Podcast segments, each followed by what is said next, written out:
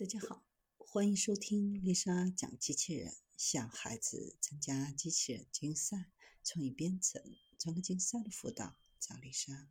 今天给大家分享的是像折纸般伸缩的模块化机器人。有研究团队公布了一种新型的模块化机器人，灵感来自折纸，特别是一种叫做克雷斯林的图案折方式。这种基于全新的通用可变性模块重新排列来创造不同的形状和构造的设计，物体可以通过弯曲、扭曲、收缩、伸展等方式来变形，就像折纸一样。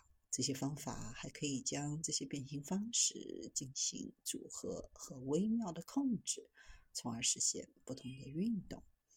模块化机器人的设计思路正是首次启发。它是一种可以改变自己身体构造来适应不同运动方式或在不同地方移动的机器人系统，对于在各种环境下完成任务非常的有用。在团队之前，曾经有人试图用克雷斯林模式来制造多模式机械臂，但都只是基于克雷斯林模式本身。变形受到了限制，无法灵活的扭曲和收缩。团队的主要目标是通过修改传统的克雷斯林模式，创造出新的变形方式。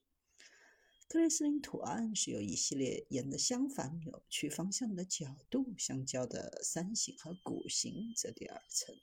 这种图案可以用来创造出类似于自然界中看到的复杂形状。比如鹅翅膀上的花纹、松果上的螺旋形状。团队通过模型侧面单独的气动驱动带，打破了克里斯林折纸图案的能量有力变形模式，即耦合扭曲和收缩，添加了弯曲模式，成为一个通用模块。模块可以实现弯曲、扭曲、收缩、伸展等三种结偶的基本运动类型。以及这三种基本类型的四种组合，总共七种不同的运动模式。双子模块是一个通用的可变形单元，可通过不同的压力方案实现所有可能的变形方式。模块就像机器人的手臂，可以执行各种变形方式。压力方案就像神经，而通用模块则充当手臂。这种基于折纸原理的机械臂，就像是一个有着六自由度的坚硬机械臂。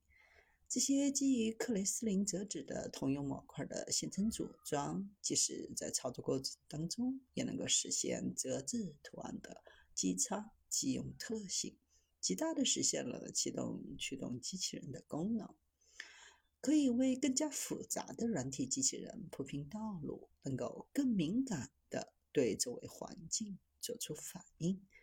下一步研究方向将着力于在抓取较大物体的使用应用当中，该模块打造的机械结构。